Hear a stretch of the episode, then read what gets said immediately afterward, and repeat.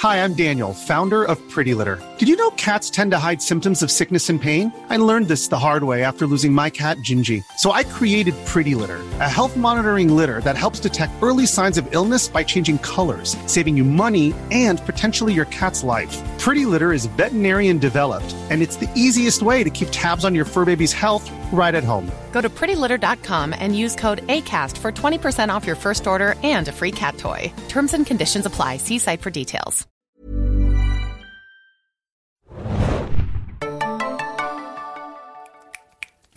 Ants. Ants. Ant-Man. And the Wasp. Und damit herzlich willkommen, liebe Zuhörer und Zuhörerinnen, zu einer neuen Ausgabe des Serienjunkies Podcast. Mein Name ist Felix und an meiner Seite ist mein geschätzter Kollege Adam, Adam. Ahoi, hoi. Arntman. Ja. Und wir beide reden heute ein bisschen über den neuesten Marvel-Film Ant-Man and the Wasp. Ja. Tag der Entscheidung. Willkommen im Quantum Realm, Quantum Podcast bei den Serienjunkies. Wir haben einiges dazu zu sagen. Der Film ist ab dem 26. Juli in den deutschen Kinos. Ähm, hat man auch schön die WM abgewartet, ne? Das kennt man ja im deutschen Kinosommer, wenn mal so ein großes Turnier ansteht.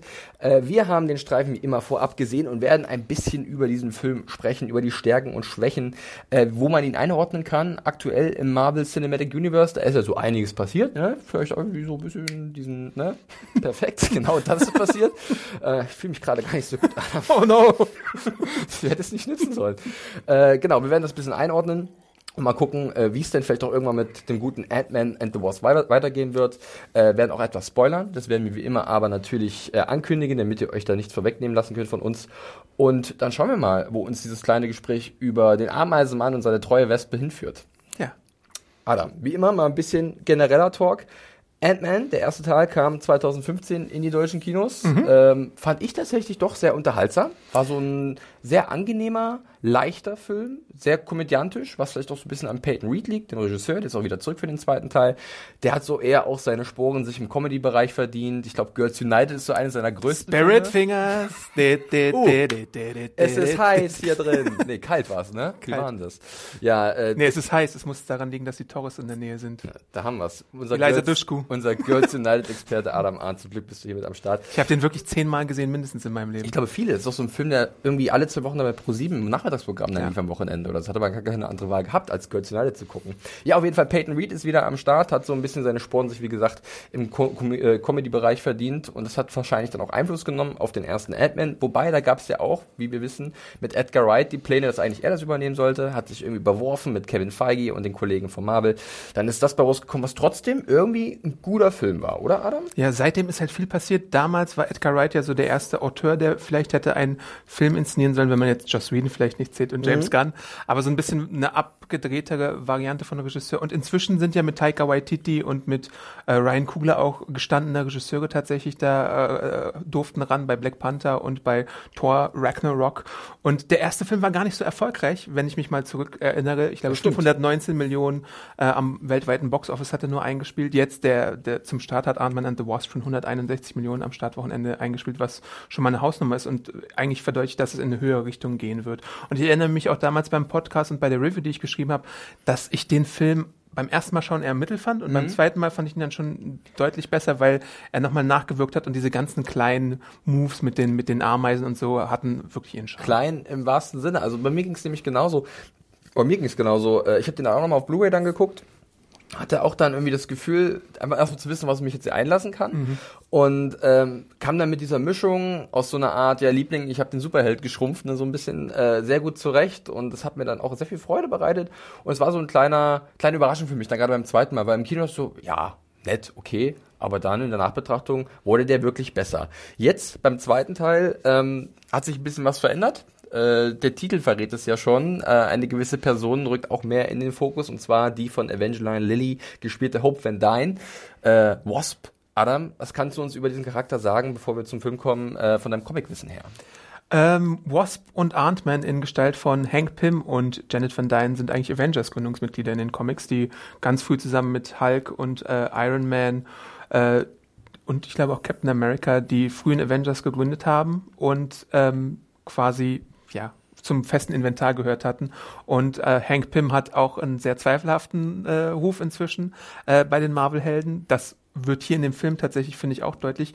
Äh, Im Englischen sagt man so schön, he's kind of a dick. Und mm. das, das wird halt wirklich äh, in diesem Film mit seinen früheren Beziehungen, was er so als Wissenschaftler gemacht hat, transportiert. Und äh, Wasp ist in dem Fall nun aber Hank Pyms Tochter, weil ja Scott Lang unser Ant-Man ist und ähm, hat einen eigenen Anzug bekommen. Und wir haben ja gesehen, es gab einen Trip in die Quantum Realm. Überhaupt Quantum ist das Wort dieses Films, wie Paul Rudd in einer schönen Szene auch schön sagt. Einfach Quantum vor alles machen und wir haben eine Erklärung für den Mambo Jumbo, der da äh, verbreitet wird. Ja. Äh, denn die Mission des Films, um es mal kurz zusammenzufassen, ist, äh, wir müssen Janet Van Dyne finden, die Mutti von Hope und die Frau von äh, Hank Pym, die da in der Quantum Realm feststeckt, weil äh, Scott Lang war ja da kurz mal drin und da hat er wohl Kontakt mit ihr aufgenommen oder sie hat Kontakt mit ihm aufgenommen und jetzt gilt es in einem kleinen Heist sie zu schnappen. Ja, das ist das Interessante. Ähm, das ist so das große Ziel des Films eigentlich und eigentlich mal eine schöne Abwechslung zu dem, was sonst so passiert. Wir haben es ja zuletzt auch gesehen bei äh, Infinity War.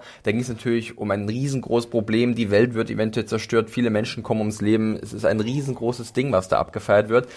Ant-Man and the Wasp geht da eher einen kleineren Weg. Das ist tatsächlich auch, ja, das, so welche wunderbaren Wortspiele werdet ihr eine ganze, äh, ganze Menge hören im Laufe dieses Podcasts.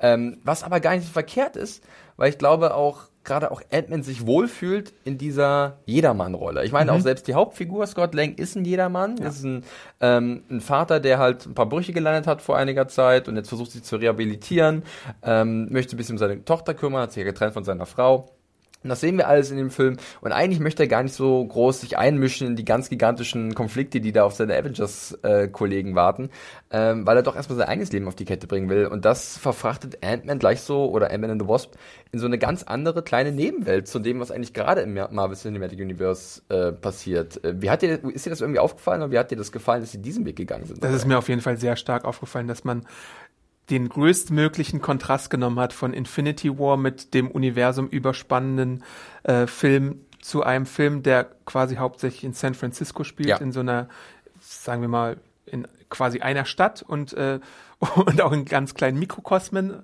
natürlich, wieder mit den Ameisen und den Schrumpffähigkeiten, die wieder fantastisch in Szene gesetzt werden. So viel kann man, glaube ich, schon mal sagen. Es macht einfach Spaß, auf was für Ideen die da kommen. Im Trailer wurde ja zum Beispiel schon sowas gezeigt, wo Wasp auf Messer schneidet, tänzelt ja. und sowas. Und hier macht es halt auch wieder äh, wunderbar viel Spaß.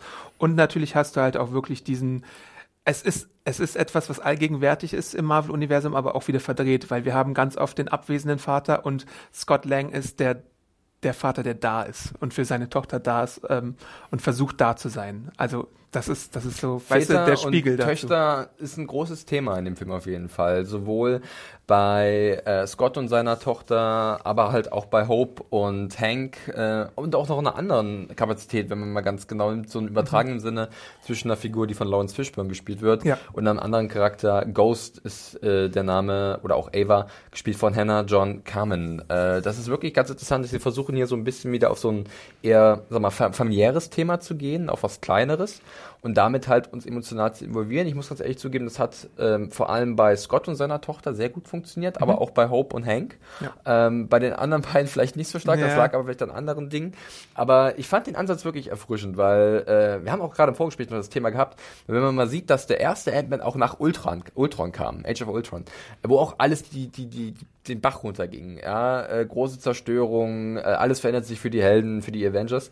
Äh, und auf einmal zack hast du so eine kleine Heist-Comedy mit so ein paar charmanten Charakteren und alles ist so ein bisschen unschuldig und harmlos. Und jetzt geht man wieder den gleichen Weg und ich finde das vollkommen okay, weil wenn man schon so einen großen Kader an Helden und Figuren hat bei Marvel, wie es halt mittlerweile ist, dann kann man auch definitiv die verschiedenen Sachen so bespielen. Wir haben es bei Wakanda gesehen, also Wakanda sei schon direkt bei Black Panther gesehen, wo es halt eigentlich eher nur um eine Nation ging und erstmal nicht um eine ganze Welt. Äh, wir haben es bei, bei Thor Ragnarok gesehen, wo es halt rausging aus, äh, von, von irgendwelchen weltlichen Problemen, sondern es ging einfach ums Universum. Also, dass man da so ein bisschen sich breiter aufstellt, finde ich erstmal grundsätzlich eine gute Idee. Böse Zungen, Hannah Huge, würden behaupten, who cares? Äh, könnte man jetzt auch denken, ja, warum sollte mich jetzt diese Geschichte von dieser Familie interessieren? Aber ich bin da eigentlich eher so ein bisschen bei dir und würde sagen, diese Familiengeschichte und, und dieser, dieser Mikrokosmos, diese Quantum Realm, um es mal so zu sagen, fand ich dann doch so schön als Spielort und als wirklicher äh, Kontrast zu dem Bombast, den wir in Infinity War hatten. Trotzdem, kritische Frage, das muss erlaubt sein, weil so ging es mir auch teilweise. Ähm, manchmal fühlt sich Ant-Man and the Wasp so ein bisschen ziellos an. Äh, ich weiß nicht, ich muss es vielleicht dann so ein bisschen elaborieren, was da so mein Problem war. Äh, also wie gesagt, die Sachen zwischen den Charakteren, zwischen den Vätern und ihren Töchtern und auch unter zum Beispiel Scott Lang und äh, Hope, was da so vorfällt zwischen den beiden, ähm, dem kann ich schon etwas abgewinnen, aber irgendwo erwartet man immer irgendwas Zentrales, was alle antreibt. Und das Große, was alle antreibt, ist eigentlich die Rettungsaktion von der Mutter von Hope, mhm. von Janet Van Dyne. Ne? Äh, aber teilweise baut man dann so Mini-Plotlines ein, um so möchte gern Bösewichte, Antagonisten, die dann aber nicht so einen Eindruck hinterlassen, dass ich mich dann gepackt fühle, sondern dass ich sage, okay, er ist auch da, aber eigentlich vollkommen zu ignorieren. Weißt ich würde es nicht, ich, ich würde es nicht ziellos nennen. Ich würde es nennen, redet einfach mal miteinander, weil ihr habt alle das gleiche Ziel, mhm. prinzipiell. Und das ist das Ding, wenn, wenn, wenn die Leute, die da teilweise gegeneinander kämpfen und sich auch so bestimmte Sachen abluchsen wollen, einfach mal miteinander reden würden und erkennen würden, dass sie eigentlich alle zusammen mal ihren Hirnschmalz anschmeißen könnten, dann hätten, hätten sie auch eine bessere Lösung. Aber das ist natürlich kein dramatischer Film, den du dann. Aber äh, es ist ein erzwungener Konflikt, der sich nicht es natürlich. fühlt sich manchmal anfühlt. so ein bisschen so an, tatsächlich. Ja, dass man, man baut jetzt extra hier ein Hindernis ein, damit wir halt ein bisschen Drama generieren und da gibt es, glaube ich, bessere Möglichkeiten. Ich habe auch äh, gelesen, das hat Peyton Reed im Interview gesagt, ähm, dass sie so ein bisschen den Weg gegangen sind, wie Elmore Leonard vielleicht kennen ihn einige da draußen, ein amerikanischer Autor seine Bücher geschrieben hat. Emma Leonard, der hat so Sachen, also sozusagen der, der Urvater von Justified, um das mal so, so zu versimpeln, mhm. ähm, hat wirklich paar coole äh, Novellen und Romane geschrieben. Äh, und dessen Stil ist immer so relativ simpel und es geht auch oft so um so kleine Geschichten, die in einer großen nebeneinander laufen, parallel laufen, vielleicht so teilweise dieselben Ziele verfolgen, aber dann noch nicht. Und wenn man das im Hinterkopf hat, dann erkennt man das definitiv in der Machart des Films wieder. Und es hat so seine Vorteile und Nachteile. Vorteil definitiv, dass wir so einen bunten Mix an Charakteren bekommen, also auch an Nebenfiguren, wo einige vielleicht ein bisschen mehr auffallen. Ich denke da zum Beispiel an den Randall Park, ähm, der einen FBI-Agenten spielt, in einer sehr lustigen Rolle. Wir haben auch die altbekannten äh, Nebenfiguren, wie zum Beispiel der von Michael Pena gespielte Louis, der absoluter Publikumsliebling ja. ist. Wir haben aber auch, wie gesagt, dann auf der Seite der Bösewichte so Figuren, die so ein bisschen blass einfach sind, weil sie halt, keine Ahnung, äh, ja, ich weiß nicht, wie man es beschreiben kann. Es fühlt sich dann einfach so, sie sind so richtig Beiwerk. Die haben nicht so richtiges Profil für mich. Ich denke zum Beispiel an Wharton Goggins, der ja, Sonny Bird spielt. Ich dachte ne? mir schon, dass du den jetzt nennst. Ne, der, wo, dem, ich bin ein riesen Wharton Goggins-Fan. Das ist halt eine, eine Verkomplizierung zu viel vielleicht. Genau. Tatsächlich. Ne? Das ja. ist vielleicht so, dann wird das ein bisschen äh, unnötig äh, ja, in die Länge. Weil du hast dann bis zu vier Parteien, die dann irgendwie was voneinander wollen oder einander Steine in den Weg legen. Und es ist dann ein bisschen Aber zu viel manchmal. Glaubst du, dass da vielleicht die Idee war, dass man sagt, es soll halt so turbulent sein wie möglich, um halt dementsprechend wieder ein bisschen Tempo aufzunehmen und dieses ja, Heißgefühl zu entwickeln? In gewissen Szenen ergibt das ja auch alles äh, Sinn und macht das die Action auch nochmal ein bisschen spannender, sorgt dafür, dass du halt hier nochmal eine Eskalation einbauen kannst, gerade wenn es darum geht, wenn ein Artefakt irgendwie von einer Hand in die andere gerät, da kannst du dann immer wie so, ich weiß gar nicht, wie es, es gibt so andere Filme, wo, wo du solche Verfolgungsjagden hast, wo, wo, du, wo es halt wirklich immer darum geht, dass irgendwer eine Sache in der Hand hat, aber nee, jetzt hat doch der andere in der Hand und nee, jetzt doch wieder der, jetzt wurde der überlistet und der so. Der McGuffin wird von rechts nach links genau. über die Autos gereicht und das ist hier äh, teilweise ja. in, in Action-Showdowns äh, relativ viel der Fall. Und Walton Goggins, so sehr ich ihn auch manchmal mag, den hätte man am ehesten wahrscheinlich äh, ersatzlos streichen können. Ja. Und ohne dass man was jetzt großartig verfilmt, äh, vermisst hätte. Aber mal davon abgesehen, äh, was ist dir anderes positiv aufgefallen im Film? Also was, was bei dir auf jeden Fall so nachgehalten äh, ist jetzt im Nachhinein? Äh, der Humor ist wieder ja. äh, ganz äh, nach meinem Geschmack. Und äh, bei Artman ist es tatsächlich auch so, dass, dass natürlich humoristische Töne dazugehören, alleine wegen Paul Rudd, der ja in meinem, in meinen Augen immer eher ein komödiantischer Mensch ist und alles, was so mit Ameisen zu tun hat und mit Schrumpfen. Ähm, diese Flugameisen sind ja jetzt so ein bisschen sein Ding. Äh, da hat er äh, wechselnde Gefährten, ohne zu viel zu verraten. Und da gibt es eine wirklich lustige Szene darum. Also eigentlich ist sie bitter traurig. das ist so traurig, wie damals so lustig, Anthony im ersten Teil äh, gibt's hier jetzt so analog so ein bisschen was, was habe ich sehr gefeiert. Ja. Ähm, und Hank Pym hat natürlich auch so ein Gerät hier, äh, mit denen er wie in den Comics Ameisen steuern kann und da benutzt er die als billige Arbeitskräfte, die er wahrscheinlich nur mit so einem Stück Zucker bezahlt oder Ja, sowas. wa- wo ist die Gewerkschaft für die Ameisen in diesem Film? Die aber irgendwie Darauf alles können, die Ameisen, die können schweißen, die können hämmern, die können alles. Das finde ich äh, herrlich. Äh, und natürlich äh, finde ich gut, dass es eigentlich fast mehr ein Wasp-Film ist als ein Ant-Man-Film. Weil sie steht im Titel drin, aber sie hat eigentlich sogar mehr zu tun als, ähm, als Scott Lang. Die ultrafitte Evangeline Lilly hat auf jeden Fall die meisten Action-Szenen oder mehr, also gefühlt Hand-on-Action als ein Paul Rudd, der vielleicht mal ein bisschen größer irgendwann ist, mal wieder ein bisschen kleiner. Aber Paul Rudd kommt schon mehr eher in den witzigen Szenen zum Einsatz, mit seiner physischen Comedy auch so ein bisschen. Ähm, und Evangeline Lilly darf halt Backpfeifen verteilen. Das finden wir, glaube ich, gar nicht mal so verkehrt, weil sie ist Ja. halt ein, sie ist halt ein cooler Badass. Ihr Kampfstil Und, ist halt so äh, auch einzigartig ja. in einer gewissen Art und Weise, weil sie die Flügel dazu hat. Dann kann sie halt wirklich kämpfen. Sie hat ihm ja auch versucht, im ersten Teil äh, gewisse Sachen beizubringen.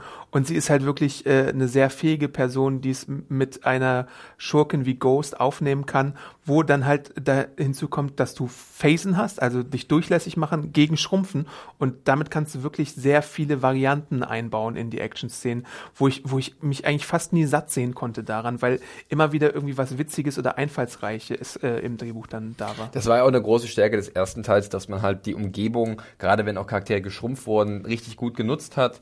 Ähm, ich erinnere mich sehr gerne an den finalen Kampf zurück im ersten Teil, wo man halt in diesem ja, Kinder äh, Zimmer auf äh, in Ja. so einer Spiellandschaft halt, das sah halt aus Thomas der kleinen Lokomotive und Großartige, wirklich eine sehr, gut, sehr gute Idee. Und hier hat man zum Beispiel auch, wenn sich, sich durch eine Küche prügeln und dann bist du halt wirklich, keine Ahnung, ein paar Zentimeter groß und stehst neben dem Salzstreuer oder der Salzstreuer wird auf einmal ein bisschen größer, je nachdem.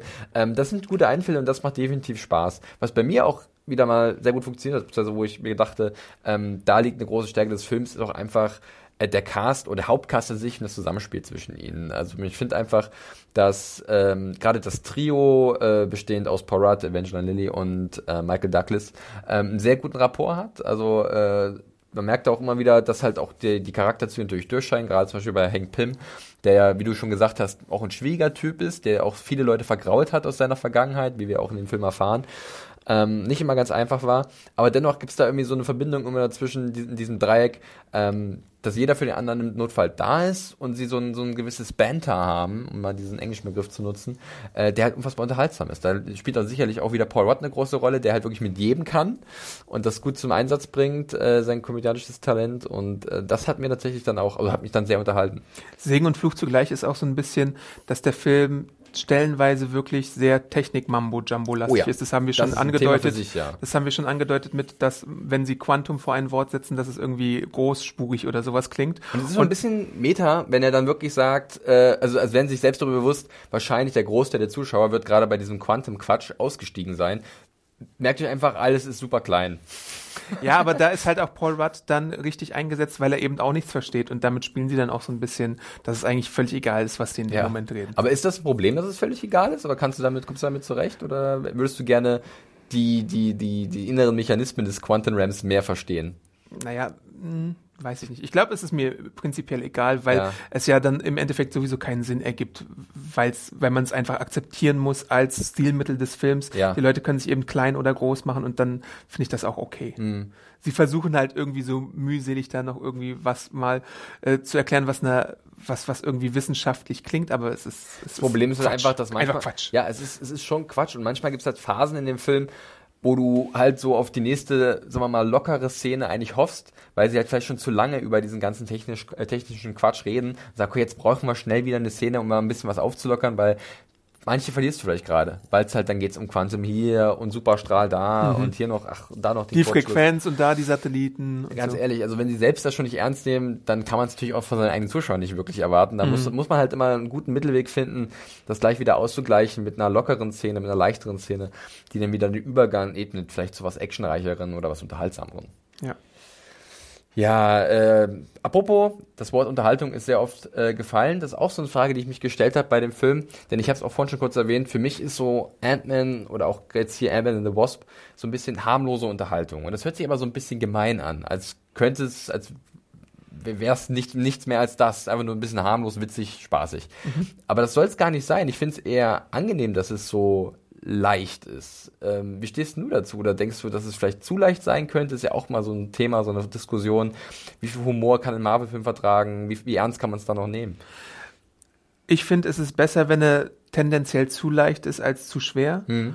Ähm, wie es DC manchmal macht. Mhm. Sorry, das kann ich mir immer noch nicht verkneifen. Ähm, äh, wenn dann der emotionale Kern für mich funktioniert und ich finde, das tut er hier, weil äh, du hast halt wirklich diese diese ähm, äh, Tochter Tochter-Vater-Dynamik, zweimal sogar, dreimal sogar. Da hast, Mhm. Die dritte gesagt, lassen wir aber mal so ein bisschen. Funktioniert nicht so geil. Aber du hast halt auch wirklich so eine, so eine Ersatzfamiliendynamik mit äh, Scott Lang und seiner Sicherheitsfirma, für die er arbeitet. Hey there, it's Michelle Norris. I'm host of a podcast called Your Mama's Kitchen. When I travel, I'm usually looking for a way to find a taste of home when I'm not at home. And one of the things I love to do when I am at home is entertain. And Airbnb allows me to do that. When I was in California recently, I rented a house that had a great kitchen. And when we were sitting around the table, we're all thinking, we're in someone else's house. Someone could be in all of our homes as well. If you have a home, but you're not always at home, you have an Airbnb. Your home might be worth more than you think. Find out how much at airbnb.com/slash host. und Louis und die anderen Charaktere, T.I. und wie der dritte auch immer heißt. Kurt. Kurt. Der, der Kurt fand ich in Baba diesem Yaga. Film, genau, der ist so ein bisschen der kleine Scene-Stealer für mich, der, weil er auf der einmal Louis des zweiten rauskommt. Films, also der Louis aus dem ersten Film ist Kurt im zweiten Film so ein Ja, bisschen. genau. Die Rolle, die der spielt, ist äh, ziemlich gut. Ja, aber wie gesagt, ich finde jetzt gar nicht so, er ist jetzt gar nicht so vergessenswert oder so. äh, Das ist das Problem immer, wenn, wenn so ein Film so harmlos, unterhaltsam, kurzweilig ist, dass es dann vielleicht so austauschbar, generisch wird und vergisst ihn schnell. Das ist auch so meine Frage, ob das ein Risiko ist, das der Film hat. Weiß ich nicht. Vielleicht wird mir im Endeffekt so, wenn ich in zwei Jahren drüber nachdenke, ein Film wie Ragnarok mehr Mhm. in Erinnerung bleiben, weil es da so ein paar visuelle Sachen gibt, die ich einfach für mich rausgenommen habe, die ich einfach ein bisschen geiler fand, um dieses Wort mal zu bemühen. Aber ich glaube, an sich ist, ist, ähm, ist der Film es ist halt schwer, direkt nach Infinity War zu kommen. Es ist immer, jeder Film, der nach Infinity War kommt, hat ein schweres Ding vor sich. Ja. Weil, weil es einfach auch ein Downer ist, teilweise, was da passiert. Und du musst ja irgendwie, wenn du die Maschinerie am Laufen lassen möchtest, weitermachen. Würdest du sagen, dass es dann die beste Strategie war, Infinity War komplett zu ignorieren, was sie ja eigentlich in dem Film tun, bis auf tun sie, vielleicht ja. bis zu bitterem Ende. Ich glaube, Aber das hat Ant-Man ja damals auch getan, nach äh, Age Ultron, of Ultron. ja. Genau, ja. Ich glaube, ja, es, ist, es gibt keine bessere Taktik, die mir jetzt einfiele. Also du könntest natürlich sofort schwer äh, weitermachen, Ja. aber nee, ich finde es so, glaube ich, ein bisschen besser. Es wurde ja auch in Infinity War angedeutet, dass halt Scott gerade zu tun hat. Und es wird auch hier, und das finde ich gut, dass dann erklärt wird, ja, er ist halt ein bodenständiger Typ, der jetzt einfach erstmal wieder auf die richtige Bahn kommen will. Und äh, da kommt halt dieser emotionale Kern auch äh, zum Tragen, den du bereits erwähnt hast. Das Ding mit seiner Tochter, das fühlt sich für mich schon real und glaubwürdig an, dass ihm das wirklich wichtig ist. Und dass ich ihm das abkaufe, dass er sagt, okay, dann rette ich heute mal nicht die Welt, denn ähm, ich muss mich auch, natürlich kann man sagen, ist vielleicht ein bisschen kurz, also komisch gedacht. Wenn die Welt untergeht, dann kann ich mich auch um meine Tochter kümmern, bringt uns auch nicht viel. Ähm, aber trotzdem ist es ja erstmal schön, dass er so sich erstmal wieder auf das äh, konzentrieren will, was ihm wirklich viel bedeutet, das nur erstmal seine Tochter. Und er ist in komischer Art und Weise auch Teil der Community, äh, Continuity, aber auch nicht Teil der Continuity, weil immer wieder Deutschland erwähnt wird und die Vorfälle in Civil War, warum denn zum Beispiel ähm, Scott Lang ähm, äh, Hope nicht Bescheid gesagt hatte.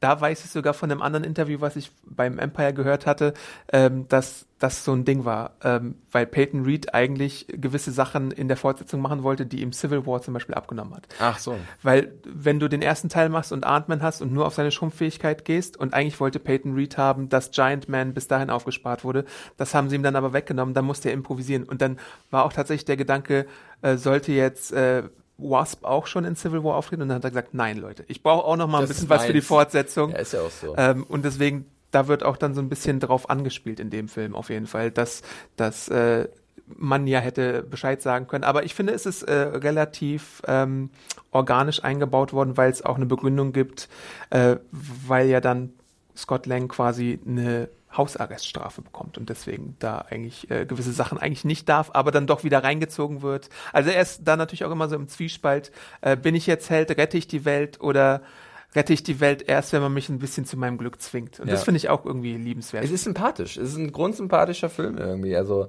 äh, und irgendwie nahbar. Es ist halt nicht so weit weg. Wie gesagt, äh, ich nehme gerne das Wort jedermann in den Mund, wenn ich über Scott Lang, äh, Scott Lang, Scott Lang, Scott Lang, Scott Lang, der gigantische Mann.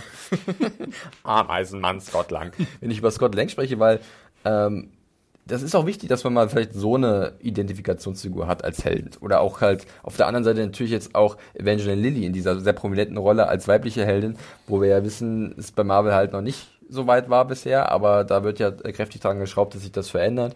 Mit dem Captain Marvel-Film, mit einem potenziellen ähm, Black Widow-Film, wobei der auch schon seit vielen, vielen Jahren angeblich in Entwicklung Aber ist. jetzt suchen sie Regisseurinnen. Ja, ja, genau. Ähm, eben, also das ist natürlich dann auch schön, dass es da in die Richtung eine Weiterentwicklung gibt. Ähm, ich hätte jetzt noch so ein paar Sachen, aber die sind vielleicht so ein bisschen spoilerlastig, deswegen weiß ich nicht, ob wir vielleicht das so mal schon mal einläuten würden, auch damit Blick auf die Post-Credit-Scene, weil die gibt's natürlich in diesem Marvel-Film. Ich möchte noch kurz ein Wort vielleicht zu der Schurkin äh, Ja. äh, verlieren. Ähm, das hätte ich sogar ein bisschen mit dem Spoiler reingenommen, aber können wir auch hier machen eigentlich. aber man kann ein bisschen generell über sie sprechen, Ja. weil ähm, da bin ich auch geteilter Meinung, es gibt gute Aspekte und schlechte Aspekte bei der Schurkin. Ähm, was sie so actiontechnisch macht, ist gut. Wie schon gesagt, dieser Phasing-Effekt, der passt sehr gut zu der Outfit erinnert mich sehr an Destiny, muss ich sagen, für alle, die es Aber Marvel war ja schon viel früher da. ähm, schauspielerisch ist es leider so ein bisschen schwach, was Hannah John Cameron da abliefern muss, weil sie immer so den gleichen gequälten Gesichtsausdruck hat. Aber ich finde ja an sich die Backstory, die präsentiert wird, Spannend. ohne zu viel zu spoilen, spannend, tatsächlich. Weil ähm, es erinnert mich ein bisschen an, habe ich dir auch im Kino gesagt, Big Hero 6, äh, was da passiert. Mhm. Könnt ihr ja mal schauen, ob ihr dazu stimmt oder nicht. Aber ich wurde so ein bisschen erinnert, äh, weil es gibt einen Grund, warum sie nicht ganz so stabil ist und der wird da halt äh, erklärt. Und leider macht man dann nicht so viel aus dieser spannenden Backstory, sondern wie gesagt, würde man irgendwie mehr miteinander kommunizieren, könnte man da eigentlich zu könnte sie relativ schnell von einer Antagonistin in ein Teammitglied, Ja. in, in bemitleidenswerte Figur wirklich verwandeln. Sie ist ja schon mitleidenswert wegen ihrer Kondition, die sie hat, aber sie wird ja bis zum Ende, also fast bis zum Ende, als Fiesling dargestellt. Mhm. Und ich glaube, es wäre auch spannender gewesen, auch für die Figur, wie sie sich entwickelt als Charakter, wenn sie halt Mitte des Films den Sprung rüber macht zum Team und Teil des Teams vielleicht wird und dann im Laufe der, der, der Mission, Janet Van Dyne zu retten, auch Hilfe bekommt. Ich glaube, das hätte sich irgendwie besser angefühlt, als wenn man sie in diese Rolle drückt. Weil das war so, warum muss sie böse sein, war meine Frage. ja. Und ähm, was ist unbefriedigend in der Richtung. Ja. Und da tat mir dann vielleicht dann auch die Hannah John Cameron so ein bisschen leid. Ja, schauspielerisch war es vielleicht nicht das Beste, aber ich sage ja immer, ein Schauspieler oder Schauspielerin kann ja auch nur gut, so gut sein wie das Material, was sie bekommt Ja. oder er. Äh, und hier war das vielleicht so ein bisschen problematisch. Ja, das stimmt. In dem Fall sehen wir übrigens auch Lawrence Fishburne, den wir schon erwähnt haben, der auch ein alter Bekannter ist von Hank Pym, um ihn mal kurz zu erwähnen. Aber seine Funktion ist auch überschaubar. Sagen wir es mal so. Wie, ein bisschen wie Perry White in, in den Superman-Filmen. er ist halt so ein Supporting-Player, aber so Ja, richtig. genau, richtig. Der bleibt da in seiner viel- Rolle. Ja. Naja. Gut, dann würde ich sagen, spoilern wir noch ein bisschen. Adam, ich Jo. würde nämlich gerne noch ein bisschen über ähm, das Ende des Films, nicht nur die Post-Credit-Scene sprechen, sondern auch um die Auflösung um Janet äh, Pym. Wie machen kurz. denn Ameisen? So als Geräusch, als Spoiler-Alarm. Ends! Spoiler! Spoiler! Äh, wenn ihr dieses Video nicht kennt, ich werde es nochmal verlinken. Vielleicht kannst du auch Anne vorne dran schneiden, ich weiß es nicht. Es ist die beste Promo, die jemals zu einem Superheldenfilm veröffentlicht wurde. Naja, äh, gut. Ja, dann lass uns noch mal ganz kurz über das, die finale Auflösung sprechen. Ähm, wie halt dann Hank Pym äh, in den Quantum Realm äh, reist, fast dann auch noch von ein paar Amöben verspeist wird, glaube ich. Das war ganz witzig. ähm, und da kommt halt, ich weiß nicht, das Problem ist halt irgendwie bei dem Charakter von, von, von Van Dyne. Äh, Michelle Pfeiffer, coole Schauspielerin auf jeden Fall. Wir sehen sie vorher ein bisschen über CGI verjüngt, äh, was ja bei Michael Douglas auch schon äh, gemacht wurde. Ähm, sie ist halt wirklich zentral für die Handlung, aber halt lange Zeit nicht existent als Charakter. Sie tritt halt mal in Erscheinung in Form von Sehr Paul gut. Rudd, was eine sehr lustige Ja. Szene ist.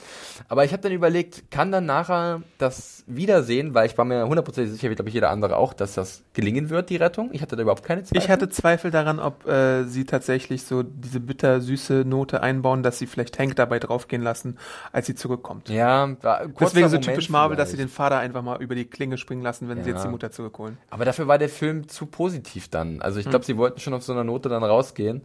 Ähm, und da habe ich überlegt, kann das dann bei mir funktionieren? Löst es dann das aus, was es auslösen soll? Und ich war so ein bisschen unentschieden am Ende. Aber ich muss schon sagen, dass dann, gerade auch, weil ja dieser ganze große Bogen mit Vätern, Töchtern, Kindern und ihre Eltern ähm, doch sehr, dieser, dieser rote Faden auch ausgemacht hat von dem Film, hat es dann irgendwie dann doch ein bisschen, bisschen funktioniert. Ich, ich nicht, konnte die Gedanken nicht abschütteln, was sie in diesen 30 Jahren, die sie dort gemacht hat, zum Beispiel gegessen hat. Hm.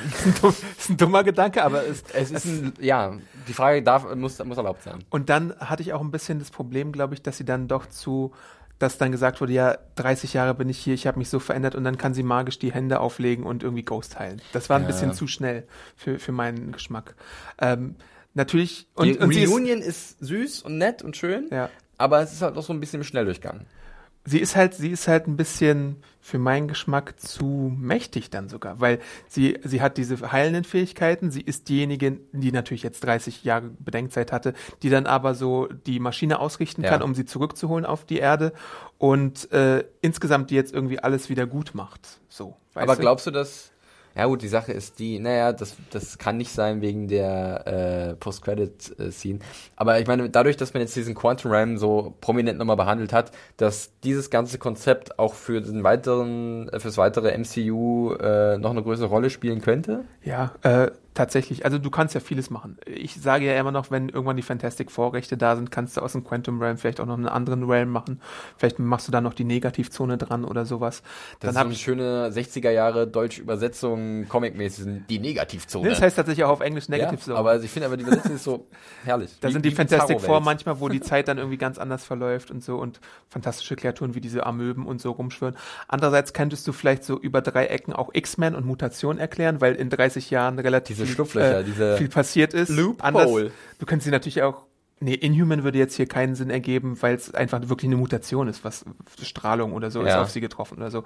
Deswegen ermöglicht das auch gewisse Dinge. Kevin Feige hat halt auch gesagt, man soll irgendwie auf Easter Eggs achten und jedes Mal, wenn die Quantum Ram dann zu sehen war, habe ich meine Augen angestrengt und geguckt, ob ich da irgendwas sehe. Aber es ist eigentlich meistens so ein 2001 LSD-esker Trip, wo du einfach nur irgendwelche Farben und so Formen eine bunte, siehst. glibbrige Masse. Du hattest ja noch gesagt, dass es dich an was anderes erinnert hatte aus dem MCU. Immer wieder an äh, Doctor Strange und ja. seine Welten, durch die er sich äh, bewegt. Ähm, weil da auch, also allein optisch, visuell, diese Kaleidoskop-eske ähm, Visualität von, von, von diesem Quantum Realm ähm, ist da sehr auffällig. Und es ist ja nicht der letzte Trip. Also ich meine, es war ja schon im ersten Teil eine Schlüsselszene, dass da was stattgefunden hat, dass Janet da gelandet ist. Es ist jetzt hier quasi der Plottreiber für den zweiten Teil, damit Janet gefunden wird. Und in der Post-Credit-Szene gibt's ja noch einen Trip dahin, wo äh, Scott Lang dann einen weiteren Trip macht und die Energie in so einen Kanister holt und dann. Quantum Energy. Spoiler, Spoiler, Spoiler, Spoiler, Spoiler. Ants. genau. Äh, Gibt den Schnipper und Scott Lang ist quasi im Exil in der Quantum Realm und äh, die anderen drei sind alle verschwunden, weil Thanos den Infinity Gauntlet benutzt Das ist sozusagen die einzige Verbindung zu Infinity War, äh, die dann in der Post-Credit-Scene sozusagen dann zu sehen ist. Ähm, ja, und jetzt ist natürlich die Frage, ist da jetzt war, war vielleicht immun, weil er in der Quantum? Überlege ich gerade. Ja, ich glaube auch. Das ist einfach, dass die Zeit da irgendwie anders sich abspielt. Das hat ja auch, das hat ja auch Janet gesagt. Ihr habt jetzt nur dieses Zeitfenster von so ein paar Stunden oder ja. Minuten und dann verschiebt sich wieder alles. Und ich glaube, daran könnte es gelegen haben, dass er da äh, nicht äh, betroffen Aber das Schlussbild ist halt, dass ein Ant-Man, ein Scott Lang da vor sich hintreibt und da jetzt erstmal nicht so schnell rauskommt, weil keiner da ist, der das weiß, dass er drin ist. Ja, so ein bisschen. Ich will wieder runter. Äh, und äh, alle anderen weg sind, die wissen, dass er da drin ist. Und da muss man natürlich abwarten, wie das dann reinspielt. Gleichzeitig äh, hat er auch den MacGuffin in der Hand, der ihn da wahrscheinlich rausbringen könnte. Also wenn, ja. wenn er irgendwie auf eigenen, mit dem eigenen Verstand auf eine Lösung kommt, wie man die Quantum-Energie benutzen kann, dann kommt er da bestimmt wieder raus. Theorie. Darf ich? Ja. Und zwar wissen wir schon, das ist so ein bisschen Theorie mit Vorwissen, ähm, dass die Rolle von Paul Rudds oder Scott Langs Tochter mhm. neu besetzt wird für Infinity wir, wir Avengers 4. Avengers 4, wir, wir, kennen den Titel noch nicht. Äh, neu, Disassembled. Neu besetzt wird, neu besetzt wird mit äh, Teenagerin, ich glaube 16, 17 Jahre alt mhm. wird die dann sein oder so. Ähm, Und da gab es ja schon die Spekulation, dass dementsprechend die Tochter, wie heißt sie denn immer? Äh, Cassie. Cassie, genau, dass sie einfach dann ein bisschen älter ist. Meine Theorie ist jetzt, dass halt wirklich der arme Scott Lang jetzt für einen längeren Zeitraum da drin rumstrandet und, und äh, komplett aufgeschmissen ist und seine Tochter aber irgendwann mit dem Alter halt wissen will, wo ihr Vater hin verschwunden ist. Äh, passt ja vielleicht auch ein bisschen zusammen mit ihrer Comicfigur, denn sie hat da ihr Superhelden alias Statue. Statue, Stature, Statue, ähm, und dass dann sie ihren Vater wiederfindet und das vielleicht dann irgendwie eine Rolle spielt, entweder beim nächsten Ant-Man oder dann halt bei dem letzten Avengers-Teil. Ist das eine Möglichkeit, dass es so sich Das ist eine sehr wird? gute Möglichkeit, ja. Es wird irgendwas Zeitreisemäßiges oder Paralleldimensionmäßiges oder ähm, die Zeit vergeht nicht so, wie wir es gewohnt sind, mäßiges, irgendwas ist eine Illusionmäßiges in Avengers 4 Mäßige geben Sachen. müssen. Äh, weil wir ja von Doctor Strange wissen, Spoiler zu Infinity War, 14 Millionen äh, und ein paar zerquetschte Möglichkeiten und nur eine gab's, wo äh, gesiegt wurde. Also muss es da irgendeinen Kniff geben, der dann irgendwann kommt. Und ich meine, ja, warum nicht? Man könnte einfach mal einen harten Zeitsprung machen im, im Marvel-Universum, würde auch erklären, warum manche Figuren sich vielleicht irgendwann auch mal zur Ruhe setzen oder verschwinden oder einfach ausgefaced werden. Ähm, ich bin gespannt und vielleicht ist es auch einfach nur so ein Ding, nee, das kann ja gar nicht sein. Ich wollte gerade sagen, vielleicht ist es ja nur so ein Ding, wo Scott mit ihr in einer anderen Welt ist und da quasi, weil es ein Thema äh, ist in dem Film, äh, dass sie gerne seine Partnerin wäre, Ja. aber er hat ja schon eine Partnerin, nämlich die Wasp. Ähm, muss man mal abwarten, wie das äh, wird. Ansonsten gibt's da ja auch noch ein anderes Easter Egg, der von Lawrence Fish Fishburne gespielte äh, Charakter ist ja in den Comics auch ein äh, bekannter Comic-Charakter, nämlich Bill Foster, aka Goliath. Und hier wird auch erwähnt, dass er in den Forschungen mit ähm, Hank Pym zusammen experimentiert hatte und auch mal ein Goliath wurde und bis zu 20 äh, Fuß äh, gewachsen Ja. ist.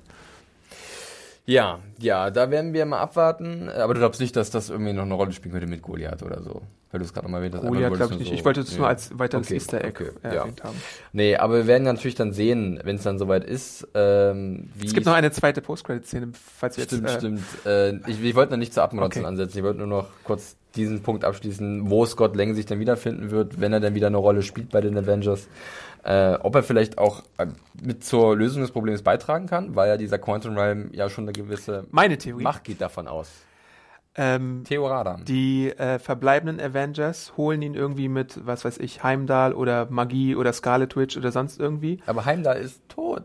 Ja gut, dann machen sie irgendwas anderes mit Spoiler. Asgard. Irgend, sie finden irgendeinen Weg, um zu Scott Lang zu kommen. Und gemeinsam mit Scott Lang wird dann ein Heist gemacht und sie müssen alle Infinity Stones nochmal finden, damit sie den Gauntlet wieder vereinen können So, und dann Thanos Tony besiegen. Starks 11. Genau. Wie sind es dann? Six oder seven? okay, Steven Soderbergh es sitzt im Regiestuhl. Ich sehe es kaum. Avengers 7 heißt der Film, wenn es tatsächlich sieben sein sollten. Weil 8, 11, 12 und 13 sind schon weg. Das kann natürlich auch passieren. Das war ja schon so ein bisschen die Idee für, ähm, weil man ja überlegt hatte, was ist denn mit Scott Lang und Hawkeye. Ja, Hawkeye? Was machen die eigentlich während Infinity War? Und da wurden ja von einigen die Theorien aufgestellt, ja, die sind heimlich unterwegs und klauen irgendwas, damit Thanos es nicht bekommen kann. Jeremy Renner hatte einfach beide Arme wegen Tag gebrochen und war deswegen nicht mehr in Avengers 13. Sorry, guys. Ich würde sehr gerne mit euch drehen, aber Beide Arme. Ich weiß nicht, wie ich das hinbekommen habe. Hätte sie halt mit CGI, wir da, wurde das dann einfach angefügt. Kein Problem. Ja, und dann gibt's halt noch eine Post-Credit-Scene, um das noch der Vollständigkeit halber zu sagen. Vielleicht die Adam. sinnloseste Post-Credit-Szene in einem Marvel-Film seit Tor 2. Vielleicht kann dieses Wesen auch noch helfen. Ähm, Scott ist ja unter Hausarrest und hat so eine Beinvorrichtung, äh, die immer seine Position So Tracker, trackt. ja. Er darf nicht aus seinem Haus kommen, weil sonst der Alarm ausschlägt und das FBI informiert wird. Und stattdessen gibt er äh, diesen Tracker an eine Ameise weiter, die seine Routine des Tages immer macht. Also ein paar Stunden auf dem Klo sitzen, ein paar Stunden Schlagzeug spielen, ein paar Stunden irgendwie Fernsehen gucken. Und äh, die Ameise spielt auch gerne Schlagzeug. Und wir sehen einfach in der letzten Szene, wie die Ameise wieder Schlagzeug spielt. Okay. Und vielleicht wird sie ihn retten. Vielleicht wird sie ihn retten. Vielleicht ist sie die Rettung von Scott Lang. Und dann am Ende des es. Abspanns steht ja auch Ant-Man and the Wasp will return und dann Fragezeichen? Und dann löst sich das alles auf in Pixel. Nein, das tut's nicht, aber wäre ein schöner Witz gewesen.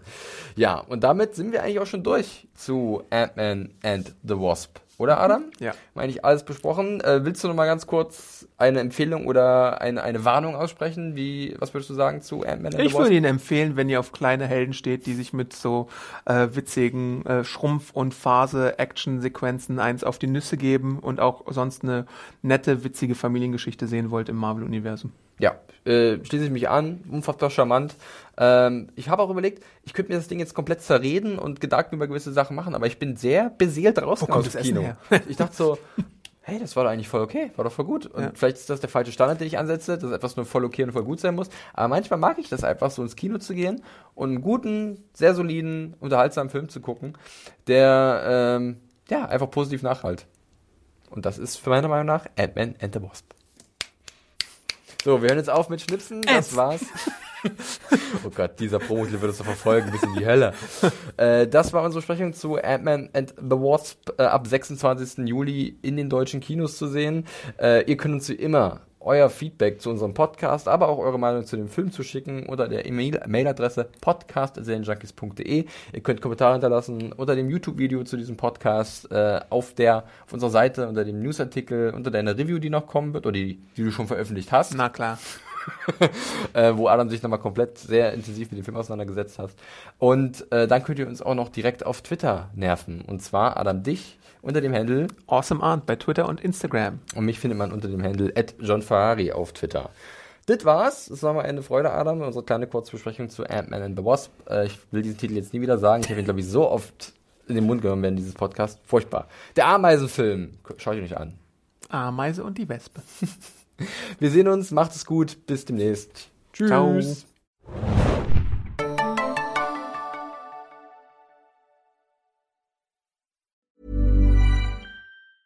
Normally, being a little extra can be a bit much, but when it comes to healthcare, it pays to be extra. And United Healthcare makes it easy with Health Protector Guard fixed indemnity insurance plans. Underwritten by Golden Rule Insurance Company, they supplement your primary plan, helping you manage out of pocket costs without the usual requirements and restrictions like deductibles and enrollment periods. So when it comes to covering your medical bills, you can feel good about being a little extra. Visit uh1.com to find the Health Protector Guard plan for you.